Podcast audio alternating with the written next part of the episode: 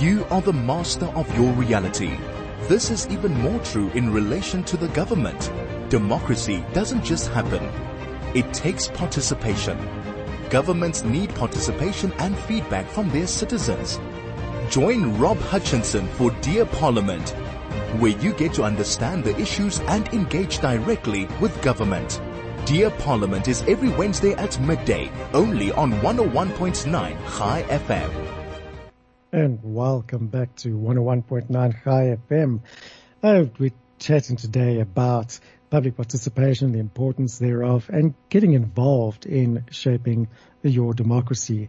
And um, if you are a qualified social worker or psychologist, then perhaps you should take a listen to this.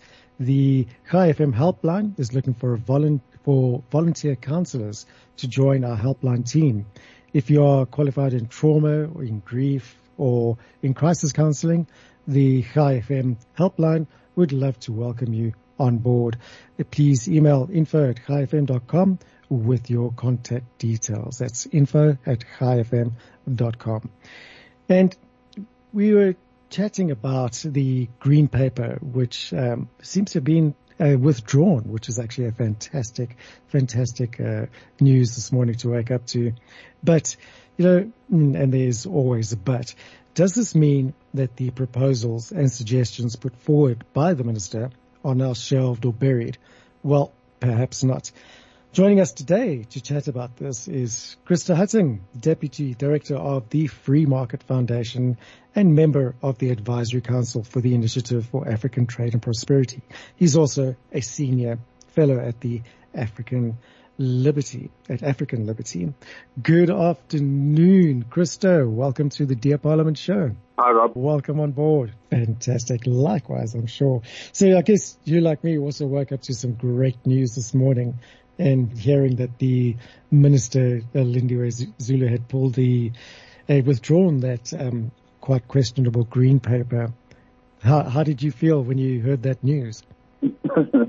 um, I think those of us who consider ourselves liberals, maybe we get a bit too excited when some of this news comes out. So at first I was I was excited and happy, and of course, and it's a testament to the work that you that you do through DRSA and other organisations. I think especially like AfriForum, who who voiced their concerns around the green paper and the proposals, and who pushed back very hard. It also shows you that South Africans, you know, in general, came out very strongly uh, against the green paper. So I was excited, but I do think, you know, that sh- that excitement should be measured with some sort of uh, caution because I think these proposals will come back in a new form in the future. I think the green paper is consistent with government's general ideology of state interference and trying to own more of the economy, as it were. And I think these proposals will come back in a new form in the future. No doubt. And, and we've actually seen evidence of that happening throughout uh, any all the legislative processes when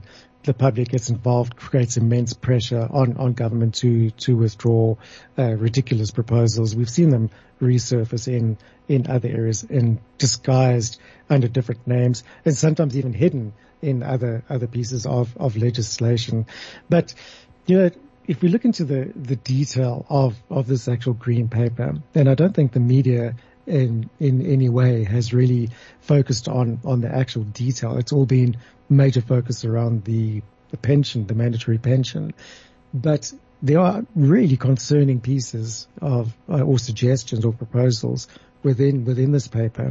One being, uh, well, from my point of view, it, it looks like a a total consolidation of the whole social security uh, sort of atmosphere, and but it does have really concerning uh, implications. It, it, seems to be a, a great push towards uh, general socialism in in in in the broader sense. Do you do you get that same same kind of feeling? Yes, I I definitely agree with that. I think it again you know, it goes back to ideology, and for some people they might be surprised at proposals like this and think you know how can government suggest sort of such irrational plans to try and manage all pension funds and all retirement funds in, one sort of thing, but it's part of the government's view that it, you know, for, and, and some people will say in the sort of benign view that it, it needs to take care of its people and it needs to look after us and it needs to make sure that we invest and we save. But if this sort of thing goes through, and of course now with this current green paper, it won't in its current form, but maybe in other ways around pension funds, retirement funds, uh, prescribed assets,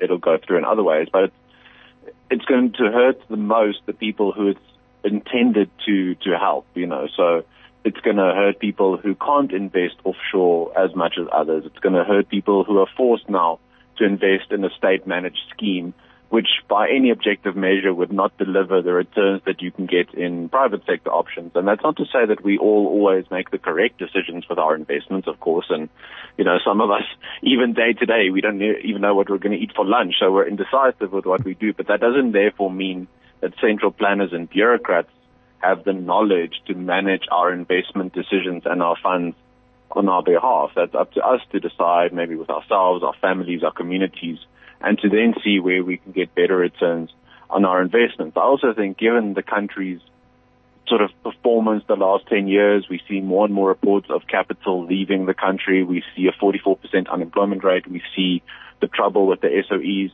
To then force people to invest in a state managed fund to me is, a, I guess, a double whammy because the government on the one hand has devastated the economy through its policies and ideas, and this was the case long before COVID came. Of course, COVID and lockdowns have exposed all of that. But to then force people to invest in a state managed fund, you say, you know, the government is going to implement ideas and policies that, that hurt the economy, that, that limit growth, and then you're forced to invest more of your money in this atmosphere where you get even less return. So to me, that's, I mean, talk about trying to centrally manage and control people's lives, and ultimately you hurt their, their economic prospects the most. If we're serious about things like uh, positive transformation and an inclusive, growing economy, you need to give people choices to invest where they can get more returns so they can leave better investments, long-term investments for not just themselves, but obviously for their children and grandchildren.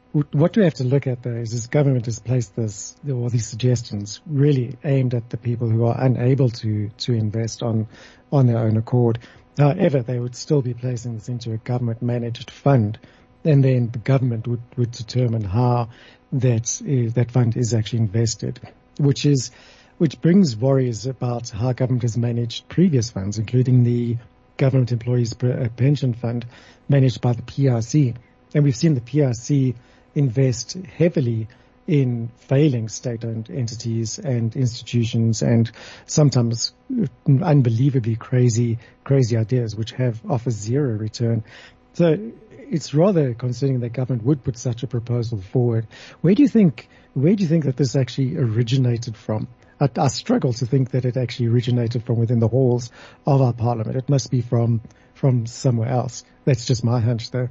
What are your thoughts on that? Yeah, I mean, we, we often read and I'm sure, I mean, people such as yourself, I'm sure many of the listeners will, will read from different sources now because I think it's becoming more uh, mainstream as it were, but reading about different factions within the ruling party, different sort of nodes of power and ideas. I think for all of them, in essence, they all think that the state should play a central ro- or a central role in people's lives. It just varies sort of by degree. So, I mean, I, I would ag- agree with your, your, your sort of starting point that it didn't originate necessarily in parliament, but I think it definitely originated within the sort of ideological home of the ruling party, as it were.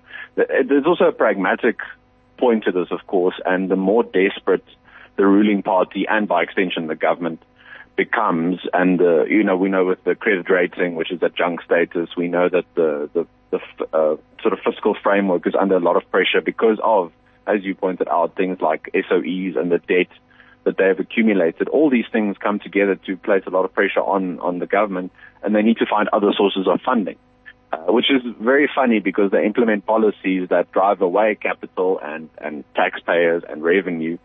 But then on the other hand, they, they scramble to get even more of that tax revenue and capital investment as possible. It's sort of, not that one wants to necessarily give them recommendations and ideas as such, but if you want, if you want to collect more tax revenue, then encourage and implement policies that, that help people actually earn a living and raise themselves up the social ladder so that they can earn more and if they consider it a good thing, obviously they'll pay more, they'll pay more in tax revenue and then the state will be able to do at least some sort of social welfare stuff like that. I think we would all agree that we want the government to help those who really can't help themselves. We don't want it to, to necessarily bail out things like SAA and Eskom companies which should stand on their own two feet, and especially when SAA is just used by the politically connected to fly around the country and the world in first class, whereas the state should be using more, I would argue, all of that bailout money to improve water services, basic provisions, uh, nutrition, maybe things like that for people who really, you know, who really can't, who really don't have any other choice. I think many people would support that kind of thing. So, yeah, I, I think regardless of where this green paper idea, the ideas in the green paper originated from, I think we are going to see more forms of it in the future from an ever more desperate government. So we should be, on the one hand, glad that government is becoming so desperate that, that it's just showing its hand in these different ways and we can fight back quite effectively. But on the other hand, we should remember that the more it sort of gets pressed into a corner, quote unquote, the more it will try these sorts of very outlandish, radical ideas to salvage what has effectively effectively become a sort of uh, cadre, uh, friend for friend, you know, handshakes in dark corridors kind of setup. Yeah, and, and it's if history has given us any insight into that, it will definitely happen. What what I do find fascinating about this um, green paper is that it is pretty much a blueprint for what we can expect going going forward. And in in a way, it's it's almost a, a, a blessing in disguise that government put this out at such an early stage because it has provided fantastic fantastic insight, and we can actually plan because we know that these these suggestions and policies and, and uh, whatever's contained in here will rear their heads uh, pretty much soon in in other forms. So we can prepare ourselves to go to actually tackle this head on. One of these suggestions in there is uh, around the NHI. And uh, as, as we've seen many reports, including from, from your organization, that that is completely unaffordable for, for the country as it stands. We simply do not have the funds to get something like that going. It's, it's uh, quite interesting to see how they brought all of these funds, the road accident fund, the NHI, um, the social grant, the SASSA, and uh, several others all in, into to one group.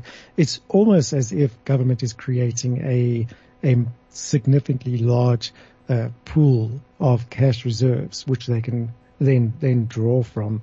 Um, I, I don't know what what your thoughts would be on that, especially on the on the NHI. How how do you see that that working out in future? Will we see that coming into play? I think we'll see some sort of form of NHI. I think again the government has painted itself into this corner where it has to deliver some sort of universal health care from the state, as it were. I mean, as we've often pointed out, South Africa does have relatively good universal health coverage compared to peer countries. It's obviously by no means perfect, and neither is the private sector on its own perfect. There are improvements that can be brought, and that was part of the health market inquiry a few years ago, and government effectively ignored that. I don't know if the NHI maybe, uh, because government very much wants to be seen to be doing something, quote unquote, and a lot of these things like the NHI, expropriation without compensation, this green paper, these things are sort of shortcuts for government to be able to say, oh, look, we've done this, we're, we're, we're listening to you, we care for you, we're going to do what we can to fund, you know, everything,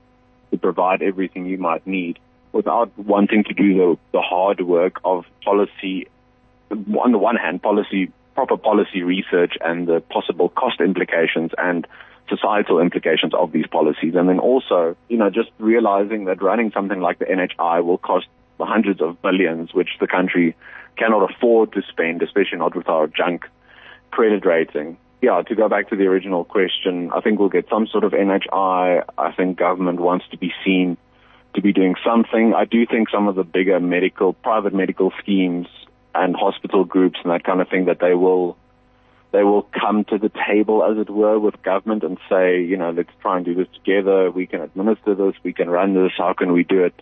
et cetera, et cetera, to try and sort of uh, maybe inhibit government's worst tendencies. I mean, one can question these different strategies. Is that the right kind of strategy that you sort of want to work with government to try and prevent them from implementing their worst communist and socialist tendencies, or should you simply mount, you know, massive public campaigns against these things and get all partners involved? Is, is that the best way? Maybe it can be a bit of both. I mean, obviously, we'll see now what the medical aids do. I'm sure some some of them want to administer the NHI, so it would be a good it would be a good I guess framework for them to work within with government because then they can say they're administering it, they care about social justice, they care about quote unquote giving back, all that kind of stuff. So all these things come together. Um, I think it's all very interesting to try and watch. I mean, I can, if I can recommend anything to people, I would, you know, say, and, and I'm sure they've heard this from other places, but you should at least have some of your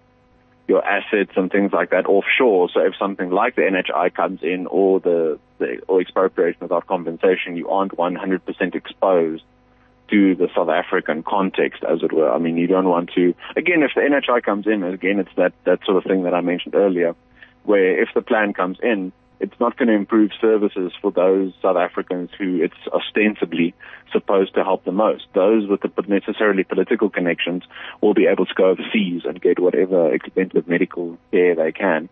But the NHI is going to destroy all public and private health care.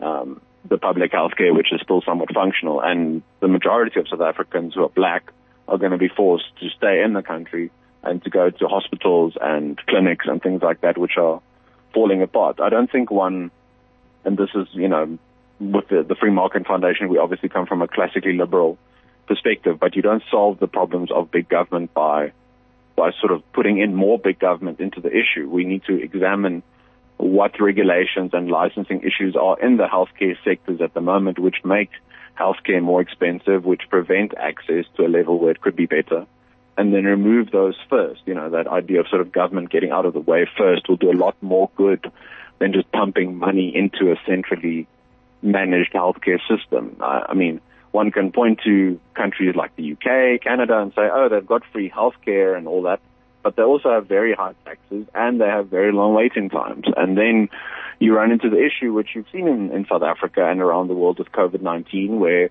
nurses and doctors are put in the position of where they have to decide who gets to live and who gets to die. I mean, do we really want to subject our healthcare workers to that sort of situation month in, month out for the next 20 years kind of thing? Even if we manage to retain our healthcare workers and nurses, which is another issue, I think it's uh, Solidarity have come out with research in the last week that indicates if the NHI is implemented, um, the majority of South Africa's doctors and nurses will leave the country, and we, we simply can't afford that. So, you know, we'll get the NHI in some sort of form. I think it will be destructive regardless, and people will leave, unfortunately. Um, and again, it just indicates to government's ideological views of with it has to manage all aspects of the economy and our lives for our own good.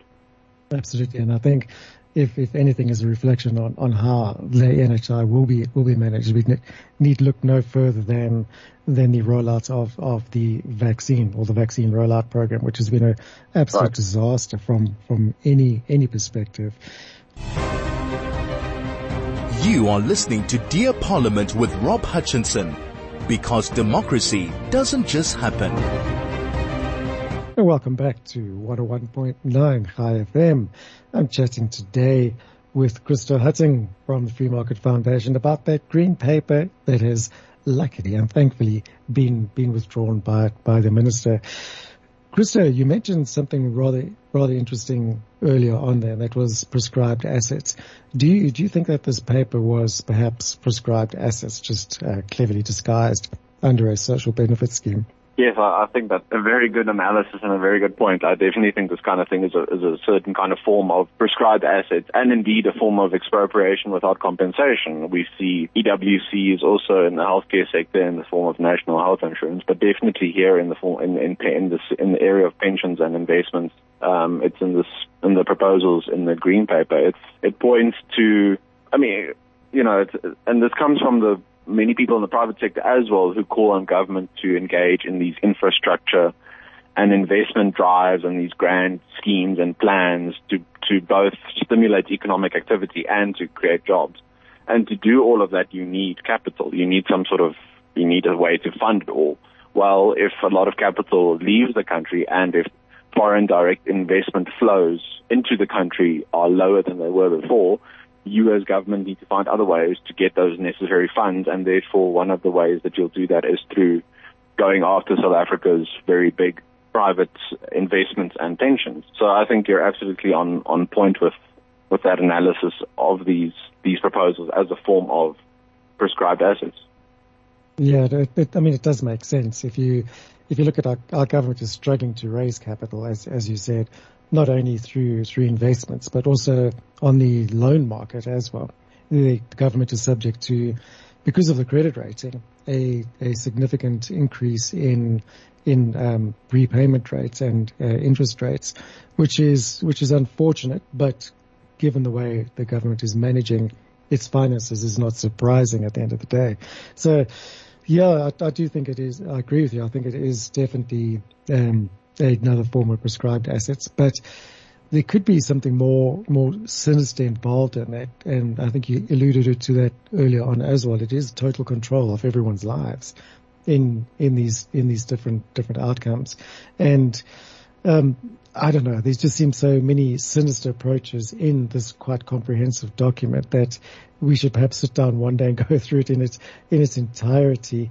But you know, what what does the future hold for for South Africans when it when it comes to finances and, and the economy in, in your in your view? Some days I find myself on the more optimistic side, and other days on the more negative side. This goes to the very first you know thing we talked about. Should one be excited that the green paper has been uh, pu- uh, uh, pulled pulled back or or not? And I think there's always a whole range of, of facts that play. I mean, just yesterday we had the latest financials from Eskom you know, the, the country's biggest state-owned enterprise, massive drag on the fiscus and on the country's sort of future credit ratings and financial stability. And we see that its debt has been reduced by about 80 billion. It's still on around, I think, between 350 and 400 billion. So there are hints of progress. There are hints of the right kind of reforms. I mean, I know, I'm sure the listeners are tired of hearing about structural reforms, but we should keep in mind we should always want the right kind of structural reforms. It doesn't help if we get structural reforms that just increase the government's power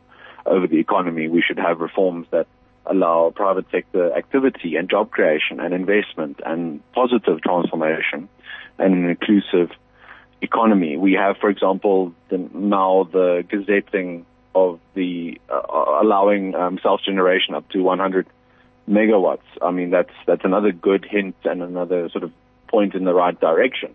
On the other hand, we still have policies in place like EWC, NHI. Um, uh, as we've said, we think these these uh, green paper proposals will come back in new form. So you have, on the one hand, reasons for optimism, on the other hand, reasons for for pessimism. I think one should be very careful not to put all of one eggs one's eggs in one basket. So don't just have everything in South Africa, and also don't just have things offshore. I mean, who knows in what direction the U.S. is going. Maybe they're going to have a, de- a, a, debt crisis at some point, given how much money they've they've spent in the last two years on on stimulus, um, both through through President former President Trump and now President Biden. A lot of money just being pumped into the system. Does it mean it's actually going to work eventually, or is it come, going to come back to bite the U.S.? So I think you should try and diversify your assets, sort of hedge your hedge your bet, as it were. I think I still think South Africa has a massive upside if the right policies are put in place and if one can manage to sort of weather the storm, as it were, I think you can do very well here and your family can do very well. South Africa has everything going for it. I just think for the next 10 years, it's going to be especially rocky.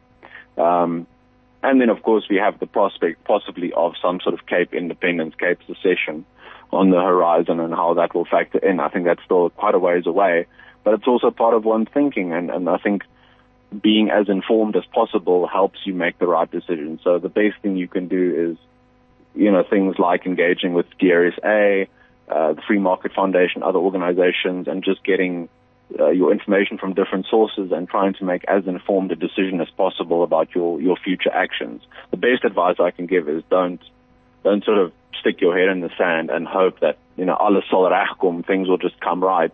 Things will come right if citizens and civil society hold government to account and take the necessary steps to push South Africa in the right direction. you, you, you, it's magic to my ears to, to hear, to hear you say that because I couldn't agree more. It's definitely, if we sit back and, and let government, um, leave government to their own devices, we can only expect a, a more centralized approach and more totalitarian approach from, from them. And then in that case, we'd have no one but ourselves, ourselves to blame. It is, it's our duty as citizens to get in, get involved and, and listen to the, these organizations that, that do provide an objective view as to what's going on. And to be quite honest, I think this whole COVID experience has has taught civil society to uh, dig deeper, have a look at what's actually behind what government is saying, and we're seeing that from a, a global perspective and and a local perspective. It's the it isn't the great reset in, in my mind. It's the great awakening of, of civil society. And there are opportunities to be, to be found within any such, such awakening.